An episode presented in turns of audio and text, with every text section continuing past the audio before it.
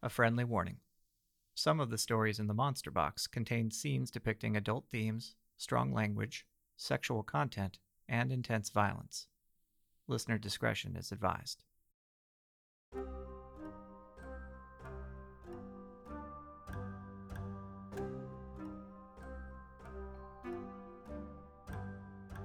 Hello, friend, and welcome to the Monster Box, a collection of audio stories of and about monsters inspired by the D&D universe. I'm your resident monster host and narrator, Chuck D. Yager. Beside me sits the aforementioned Monster Box, a treasure chest full of stories written by a collective of monster lovers, like yourself, known as the Monster Nation. Each time I open it, I release a new tale about a different creature for your enjoyment. So let's lift the lid and see what awaits us.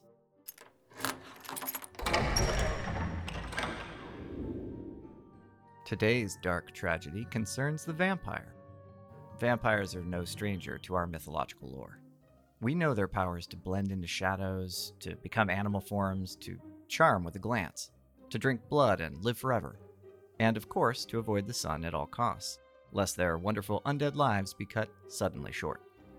We've all heard the stories of the price one pays to become a vampire. But do we really know all the details? This story is brought to you by Terry Spier, dear listener.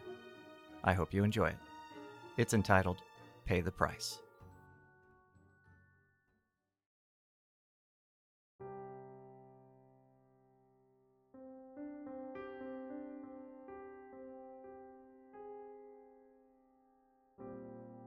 The large, opulent bedchamber was thick with haze from the burning incense. It hung heavily in the air, diffusing the light from the candles, creating a dreamy, surreal glow to the room. The incense was meant to hide the rotten smell, but it didn't. It made his nose tickle, and his body wanted to sneeze, but he dared not. The young Prince Antonis needed to be quiet. He was told to be seen and not heard. His father was dying. The king was afflicted with a disease that turned organs and flesh alike into sludge, and there seemed to be no escaping it. What had started as a simple, innocent cough had quickly transformed into a death sentence. Blood now oozed from his nose, eyes, and ears. The flesh on his body sloughed away in thick chunks, revealing putrid, exposed wounds dripping in pus and black rot. The young prince watched it all transpire in silent horror from his corner of the royal bedchamber. Antonis stared at the man he had always thought to be indestructible, who was now rotting from the inside out and hardly able to function. The king, once strong and firm, now begged for death to anyone who would listen. He begged to be released from his anguish, but simultaneously refused to die for fear of losing his worldly might and possessions. The embodiment of royal power was now a blubbering, stubborn beggar who taxed the patience and limits of all who surrounded him. When the royal saints and alchemists and all others first arrived to aid the king in his time of need, love and reverence filled their hearts and lips. It was an honor to be in the castle, in his presence. We love you, my king. We will cure this plague, my king. We are here for you, my king. But as the disease worsened, the loyal subjects changed their tune. Witnessing the horrors of this savage blight on their king was too much. They began to hate their king, hate that they were trapped there serving him when there was no hope. Devotion eroded into disgust and disrespect. In the darkest corners of the room, different words were muttered from their tight, scowling lips. We loathe you, my king. Plague consume you, my king. Just die, my king. The prince heard all the whispers. He was stunned that the subjects who had claimed to love and support his father had turned. Now that the king was no longer powerful, no longer an ally to be leveraged for political standing and personal gain, the loyal subjects had abandoned him. He was no longer valuable. Antonis cried as silently as he could, his shoulders shuddering only when the sobs were too strong. He wept for his father. He wept for himself. The prince was wise enough to understand what was happening and what it meant for him and his future. Was this to be him someday? Would he end up like his father, suffering a disgraceful demise on a deathbed surrounded by subjects who no longer cared? Just then, the king grunted out an indecipherable command and feebly motioned for assistance. Antonis watched as the servants feigned interest. What, my king? We didn't understand you. A saint leaned in to better hear him when suddenly the king's bloodshot eyes flared open and he grabbed the saint by the shoulders. The saint flinched and tried to withdraw from the king, but somehow the king held tight. Everyone out! The king rasped. Out! He coughed and choked on the last word, which served to emphasize it. More alert than he had been in days, the king stared into the eyes of the man he gripped. He spoke slowly, deliberately, and with a purpose. Find Kaliana. I must speak with her. The saint tried to shrink away yet again, but to no avail. Sire, what you ask is impossible. She hasn't been seen in many years. Surely we are free from. I mean, uh, uh, The saint stumbled on his words. surely she has moved on from our lands here in Tamaran. I must speak with Kaliana. Find her. Go. Now! Everyone else, get out! At that, the king released his grip on the saint and slumped back into the pillows, exhausted by his outburst. The saint went running out of the room, happy to be free from the sickly man. The rest of the servants began clearing out of the royal bedchamber as commanded. One of the handmaids noticed young Prince Antonis in the corner and came to collect him. Come, my prince. Your father wants to be alone. She helped him up and gently pressed her palms against his back, urging him towards the door. But Antonis turned and ran to his father's side before the handmaid could stop him. Father, I'm frightened. Don't leave me here alone. Antonis quivered. The king wearily opened his eyes. They were bloodshot and crazed. He looked down at his son without recognition at first. After a moment, the king remembered. Antonis, He whispered. listen to me, son. We are cursed. Our blood is cursed. I thought I was strong enough to avoid this, but I'm not. Tears rolled down the prince's cheeks. I am afraid. I don't like what is happening to you, father. Is this what death looks like? The king spoke breathlessly and heated. This is death, my son. Look at me. Look at my flesh. This is what death looks like. You must do anything you can to avoid this, as will I. Never die, son. Never die. The king shut his eyes. Antonis stood there, confused and frightened by his father's strange words. How could someone not die? Father, I, I don't understand. How can I avoid death? When the king opened his eyes again, he seemed more present than before. I was hoping this curse would have stopped with your grandfather, but it didn't. I pray that it stops with me, and you never have to endure this. Antonis was wordless as his father reached out a feeble hand to brush his son's hair from his eyes. Now, please, go, my son. I have something to tend to. The prince reluctantly obeyed his father and let the handmaid guide him away. Never die? The handmaid brought Antonis into the receiving room with the other servants. After she had left him, the prince wiggled his way up to the bedchamber door and hugged close to the frame. He wanted to be as near to his father as possible. Time ticked by. The servants, bound by their duty, remained cooped up in the small room waiting to serve the king. It was now deep into the night. Antonis was leaning against the doorframe, nearly asleep standing up, when the saint finally returned with Kaliana in tow.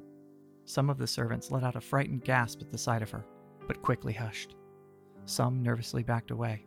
Some stood with their mouths agape. Everyone watched. A servant in the back of the room spoke. You found her! The saint seemed weary and responded hollowly as he set himself down in the chair. No, she found me. Time seemed to stand still as Kaliana began walking through the room towards the royal bedchamber. All eyes followed her movement. Kaliana was tall and dressed in velvety black robes that clung to her curvy, feminine shape. The velvet fabric revealed nothing, yet teased everything. Her face was obscured from view by a large drawn hood. A mix of envy, desire, and fear permeated the room. Even the blind could see that men wanted her, and the women wanted to be her, yet they were all terrified. As she walked past Antonis and into the royal bedchamber, he thought he saw the candles dim. the prince watched as Kaliana arrived at his father's bedside. All he could see of her was the slender, pale hand as it emerged from the sleeve of her black robes. She gently took the king's hand into her own. Antonis leaned in, straining to hear their conversation. My king, I am here. How may I serve you this night? Kaliana's voice was soothing and rich. The king opened his crusty eyes and looked up at her. Antonis thought he saw a flash of regret on his father's face. The king spoke softly. Kaliana, I have missed you. I know it's been many years, but I want what you offered me so long ago. I was wrong. Kaliana stroked the king's hand tenderly, seemingly indifferent to the bloody lesions she was touching. She did not speak for many moments, just caressed his hand and stared. When she finally spoke, it was with an ironic smile. Were you? Yes, of course you were. Now you have reconsidered. Death has come and your perspective has changed. So you have summoned me. Of course, my dear king, of course. I will give you what I have offered all those years ago. Never mind the wasted time. I will give you my gift. I will cure you. Antonis' spirits lifted when he heard the woman in black talk of a cure. Kaliana drew in a long breath and continued. You and I, we have always understood each other. We both know that there is a price for the things we desire the most a price for power, for love, Kaliana let the words hang there between them. for life. The king nodded his head somewhat dismissively. Yes, of course. Always a price. I didn't need your gift before, but I do now. I can pay any price. The kingdom is rich with wealth, thanks to you. Tell me the price, and I will pay it. The king shifted closer to Kaliana, begging her. Antonis still waited outside the royal bedchamber with the rest of the servants, watching what was transpiring, just barely hearing what was being said. Kaliana's back was to the prince, and he could see his father's bloody face looking up into her eyes. His father looked panicked and urgent, but also something else. Hopeful? Kaliana drew the king in and began whispering in his ear. It went on for many seconds. As the king listened, his eyes grew wide. Then suddenly he jerked backwards and pulled his hands from Kaliana's. He stared at her with a look of shock, and then looked directly at Antonis. Antonis flinched when his father looked at him that way, and backed away from the door, ashamed that he had been caught spying on their conversation. Kaliana straightened and whispered more things to the king that Antonis could not hear. She was more animated now, while the king shook his head and pleaded. As the prince watched, his father began to weep as the two continued their quiet conversation. Curiosity getting the best of him, Antonis slipped back into the room so he could better hear what was being said. I. I cannot pay that price. The king said, still shaking his head. There must be another way for us. I, I thought I would do anything to avoid this fate, but you ask for too much. Have mercy, Kaliana. It is not mercy I provide, Malleus. It is a new life by my side, and life has a price. Do you want the life I offer you, free from your pain and agony, to rule again with power and respect? Not at that price. The king rolled over in his bed, turning his back on Kaliana. She stood over him a moment longer, as if holding out for one last chance. Safe journeys, my king. Kaliana turned and looked directly at Antonis. The prince recoiled and was held in place by her intense gaze. She moved towards him and knelt down, bringing her face close to his. She was stunningly beautiful, and something in the prince's 13 year old body stirred. Kaliana's ebony orbs sparked with strange light, and she looked deep into his soul. Her fingertips gently touched his cheek. Antonis shivered, but not from fear, but from the burning cold that seemed to emanate from her body. She moved her lips close to the prince's ear and whispered, Life is such a precious gift, my sweet prince. What will you do with that gift when your time comes? She remained there for a single moment longer. Then the mysterious black robed woman rose up and disappeared past the crowd of scurrying servants before Antonis could even comprehend what had happened. The king worsened in the night. It was with a great relief to the caregivers when a coughing fit gripped the king and he began to choke. His body convulsed and thrashed about in a violent seizure. The servants stood watching as he bit off his tongue and drowned in his blood. No one helped. No one comforted the king in his last moments. No one cared. Antonis rushed to his father's side as he died. Don't leave me, father. Please, come back. The prince laid his head on his father's bloody, unmoving chest and wept. His father's strange words echoed in his head Never die.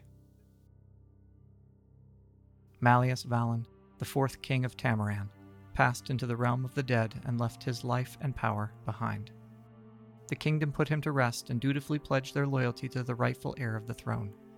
Antonis Vallon was a prince no longer. He was a boy king. We serve you faithfully, my king. We will never leave you, my king. We love you, my king. Antonis had heard those words before. He was numb. Time passed. The boy was now a man. He was Antonis Vallon, the fifth king of Tamaran. The kingdom flourished under his rule, having stretches of unprecedented peace and freedom from crime. Many years filled with prosperity and joy had dulled the pain of the past memories. The death of his father receded further back into his mind with every year. Life and happiness pushed the dark times aside. One bright spring day, Antonis was out in the grass fields with his family. The sun warmed the air and a gentle breeze ruffled the green leaves on the tall trees surrounding the meadow. Son was chasing father as he zigzagged all around, booming with laughter. Young Malleus reached out his little fingers and tried to grab a hold of his father's belt loop, but Antonis skipped forward just in time and avoided the attempt. They both giggled and kept running. With a huge grin on his face, the boy leapt forward and crashed into his father wrapping both arms around Antonis's waist while they tumbled down into the soft grass in a joyful heap. They laughed in the warm sunlight in each other's arms. Mira, queen and mother, observed it all from their picnic blanket not far away. She smiled wide. The king loved these times with his son. They were the times that he rarely had with his father. She was happy that the current peace of the kingdom allowed Antonis more times like these Mira brushed the brown curls from her eyes and strode down to meet them. Come, my loves, I've unpacked the basket and lunch is ready. Yes, my queen. Antonis smiled, still engaged in a fierce tickle war with Malleus. As soon as I deal with this attacker. Come, my wife, aid me in my battle with this. The king's words were interrupted by a series of sudden, fierce coughs. They gripped him and seized his lungs. His eyes bulged with the strain. Antonis rolled into a ball and clutched his sides. Mira frowned as she watched Antonis hack violently. My darling, are you all right? Concerned, she bent down and put her hand on his broad back. Malleus had moved away to make room while his father retched. Antonis was on his hands and knees now, trembling. Finally, the spasm subsided, and Antonis breathed in a painful, ragged breath. He looked over at Malleus. His son looked frightened. High heavens, what in the world was that about? His wife asked. Did you suck in a bug during your horseplay? Red faced, Antonis could only shake his head. He was still catching his breath and couldn't speak. Wife and son helped Antonis up and began walking towards the blanket to rest. As they stepped together, Antonis's eyes began to haze over and become blurry. The world was starting to swim, and his skin felt warm. Another forceful convulsion gripped Antonis's stomach and he collapsed onto his back. His throat was clogged with something and he couldn't breathe. As his body coughed involuntarily, Antonis couldn't help but notice the puffy clouds floating by in the sky. They looked so soft. He thought he heard his son shriek, but it sounded so far away. Why was Malleus screaming? Suddenly, Mira was there next to him, cradling his head and wiping something warm and wet from his lips and cheeks. She motioned to her peladric guard to come help. Why did she look so scared? She should look at the clouds, he thought. That would make her feel better. The clouds were so calm. The last thing the king saw was his wife looking at her hands in horror. They were covered in his blood.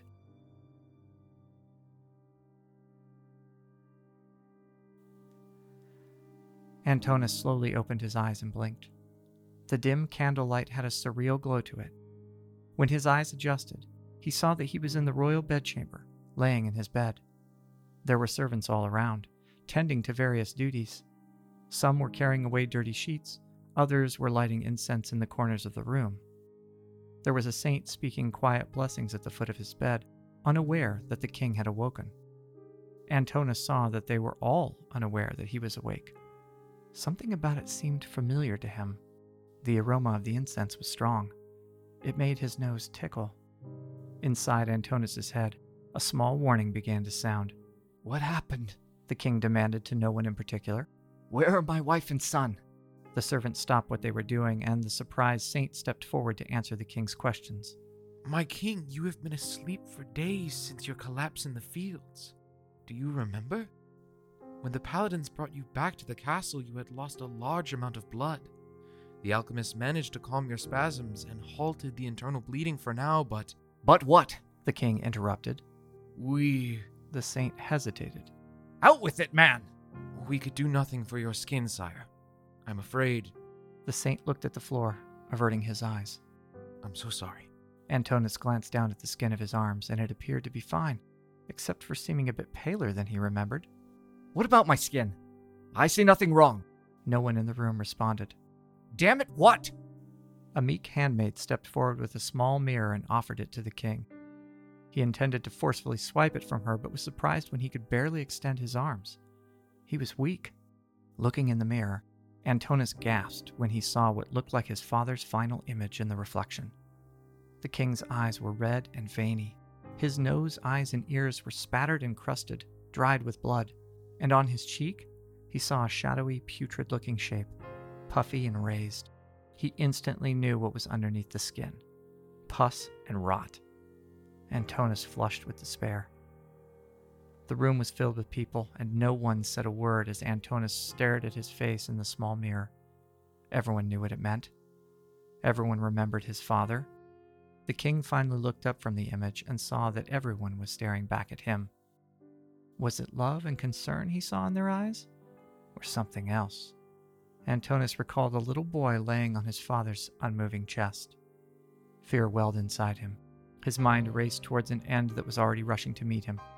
Panic gripped him, and the room started to spin out of control. Fear boiled up from the pit of his stomach fear of death.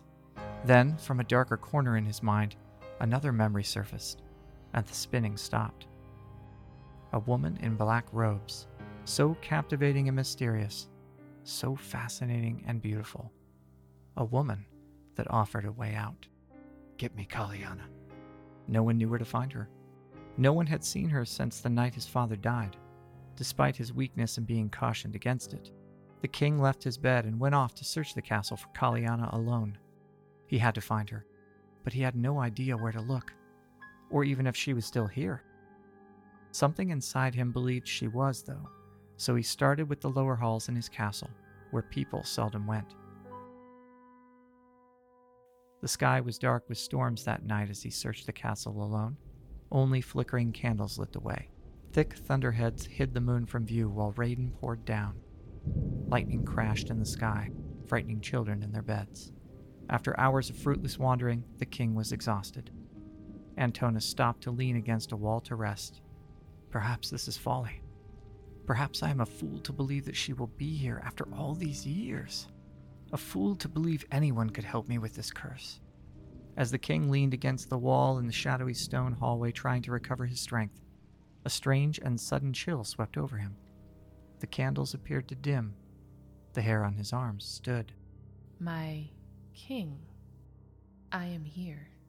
How may I serve you this night? The words were rich and soothing, and so familiar. Antonis slowly turned and saw Kaliana standing there in the darkness. Emotions filled him.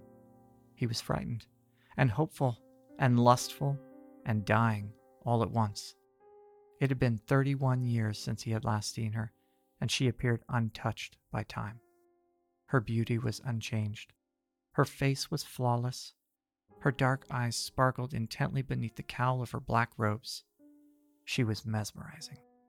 A deviant smile briefly touched Kaliana's lips as they looked at one another. You are dying, my king.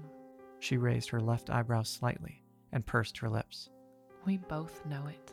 Your worst fears have come true, and your father's fate has become your own. Antonis could only blink. Her words rang true. Kaliana continued. You know deep in your frightened heart that somehow I have a cure to your disease, so you came looking for me. I remember you that night so long ago when your father summoned me to his deathbed. You were a handsome, precious boy, learning the hard truth about mortal life. I could have saved your father that night, but he refused to pay the price. Will you let me save you, my king? I can, if you would only. Her hypnotic eyes seemed to flare and shine from under her hood as she left the words unsaid, hanging in the air between them. What is the price, Kaliana? She smiled playfully.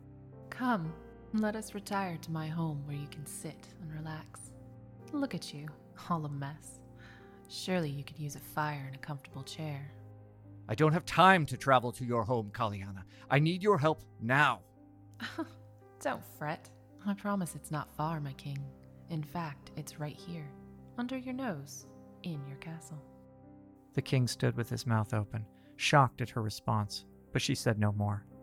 Kaliana proceeded to lead him into parts of the castle unknown to Antonis, down hallways hidden in plain sight, around bends that shouldn't have been there, through doors he didn't even know existed. Eventually, they rounded a corner into a hallway that led to a single iron door. There was no door frame around this door as the metal went from floor to ceiling, covering the full height and width of the hallway. There were not even hinges that the king could see. The iron of the door was blackened, as if burnt from a fire. It was crisscrossed with metal straps and bolts. There was a single sculpture on the front, right where a knocker would have been.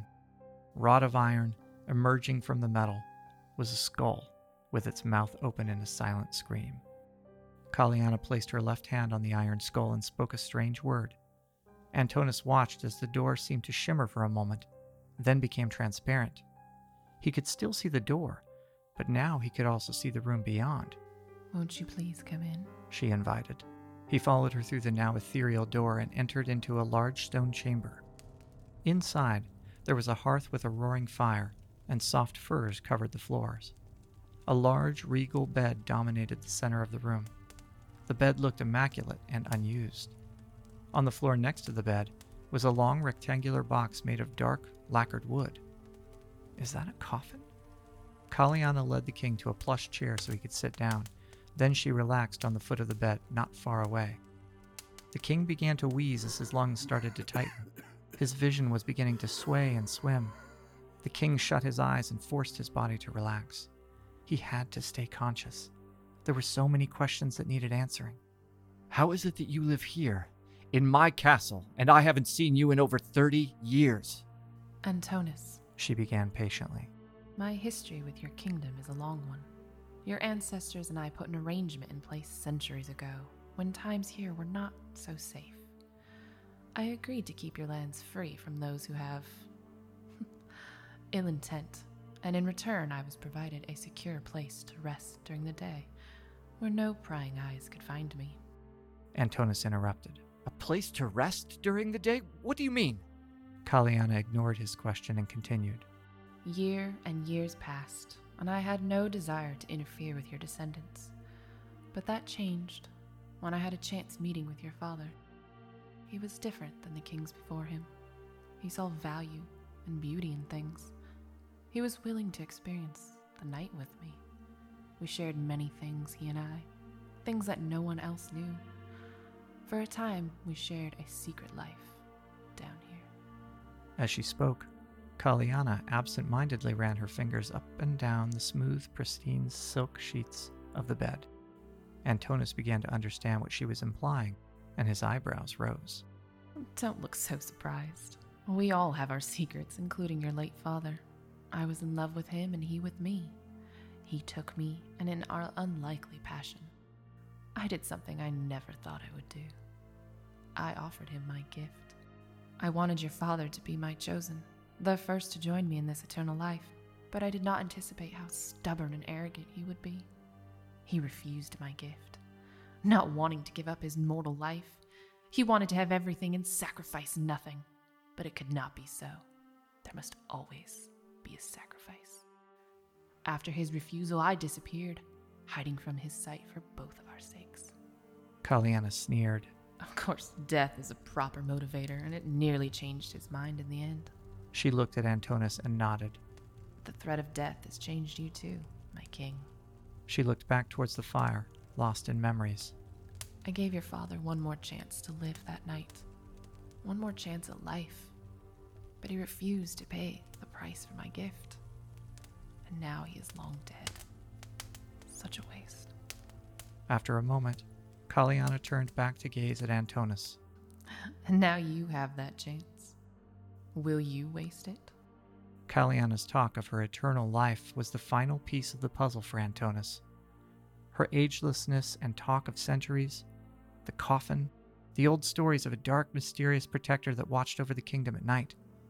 Kaliana could see in his eyes that he had put it all together, but she also saw that he did not recoil in fear. His eyes were clear with understanding. Vampire, he whispered.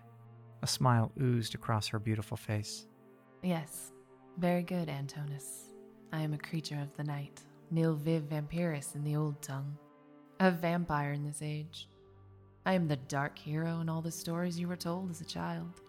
I keep your precious people safe at night while they sleep. I am the legend that protects this land from evil because I kill the killers. I am the reason you have unprecedented peace and freedom from crime. She drew in a deep breath and slowly exhaled. I live eternally, requiring only the blood of mortals to sustain me. I hold the key for you, the key to eternal life, with no suffering and no disease. You only have to pay the price, and you can live forever, rule forever, in power and strength, with me by your side. Will you sacrifice for life, my king? On his arms, Antonis could see puffy black patches forming. His breathing was ragged and short. He knew that his time was running out. But to be cured by a creature of the night? At what cost? What of my wife and child? How do I continue this life as a vampire? Kaliana read his thoughts. How do you continue this life when you are dead, my king? Antonis let her words sink in. The rot in his body was taking him. If he died, he would never see his family again. If he let Kaliana cure him, then he could still be with them. The king made his choice. Take of my flesh, then. Take of my blood and my soul.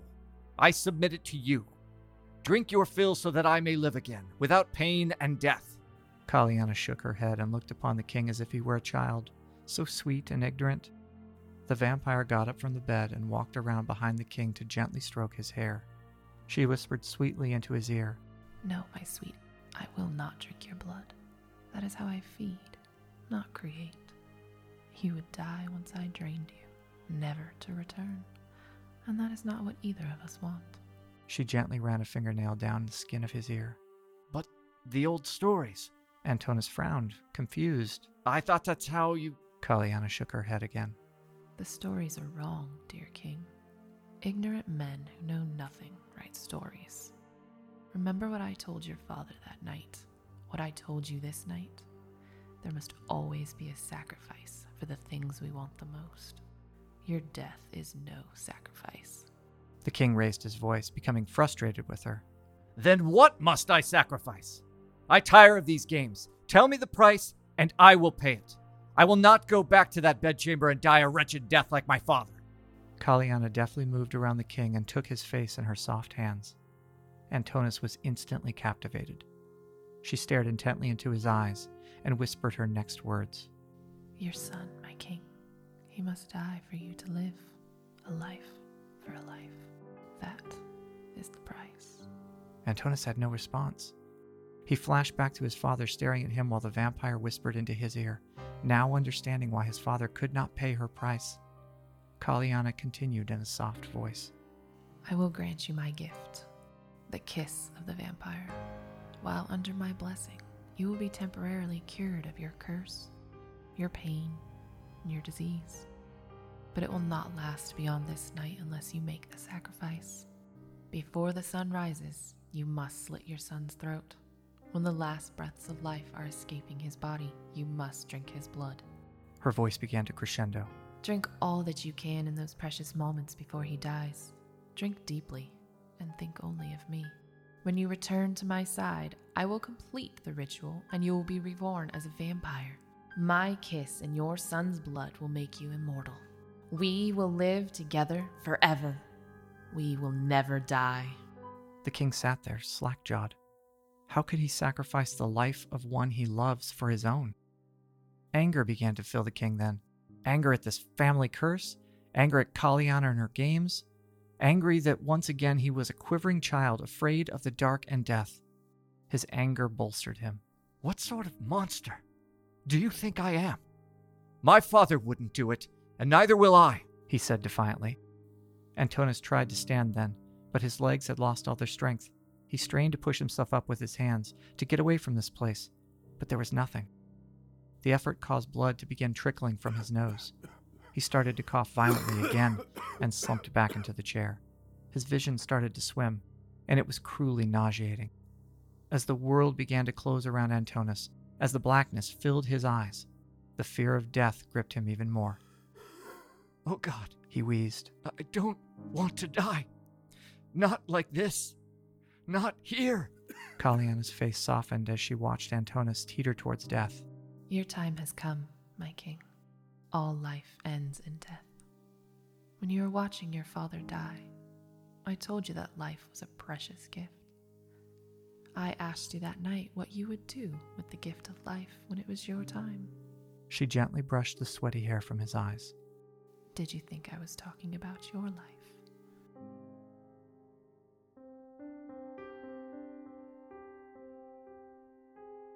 Antonis Valen, the fifth king of Tamaran, stood silently in a small, dark room.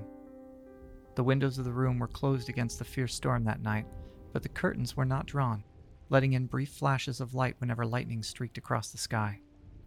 In those brief moments of illumination, the king could see a small bed with a small shape in it, under the covers, sleeping soundly. The king of Tamaran had been standing there for what seemed like hours, barely breathing, staring into the darkness at the shape of his son underneath the covers. The kiss of the vampire had done exactly as promised. The tightness in his chest was gone. He had no urge to cough. The murderous black rot was gone from his flesh. He felt no pain in his body. All the king felt was Kaliana's burning cold kiss on his lips, the kiss of the vampire, and hunger. Lightning flashed again, reflecting off the long steel blade in the king's hands. The young prince stirred in his bed, partially awoken from the loud clap of thunder. Daddy, is that you? Why are you crying, Daddy? A final crackle of light filled the room as the gleaming dagger speedily descended towards its target.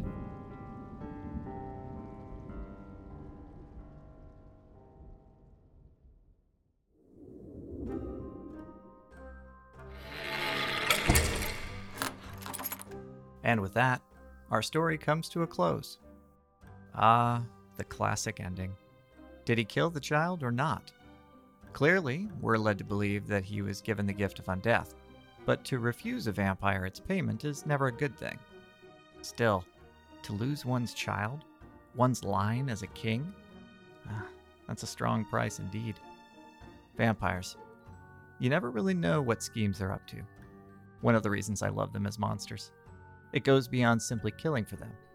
It's only after life is finished that their games can truly begin. Thank you for tuning in. Today's tale was written by Terry Spier. It was narrated and produced by Chuck D. Yager. Voice talent was provided by Zane Balay, Laura Lee Campbell, Tania Yager, and myself. All music is by Kevin MacLeod, licensed under Creative Commons by Attribution 3.0. If you have a story about a monster and want to join the illustrious writers of the Monster Nation, feel free to contact us at themonsterboxawaits at gmail.com. And until next time, remember, there's a story within every monster.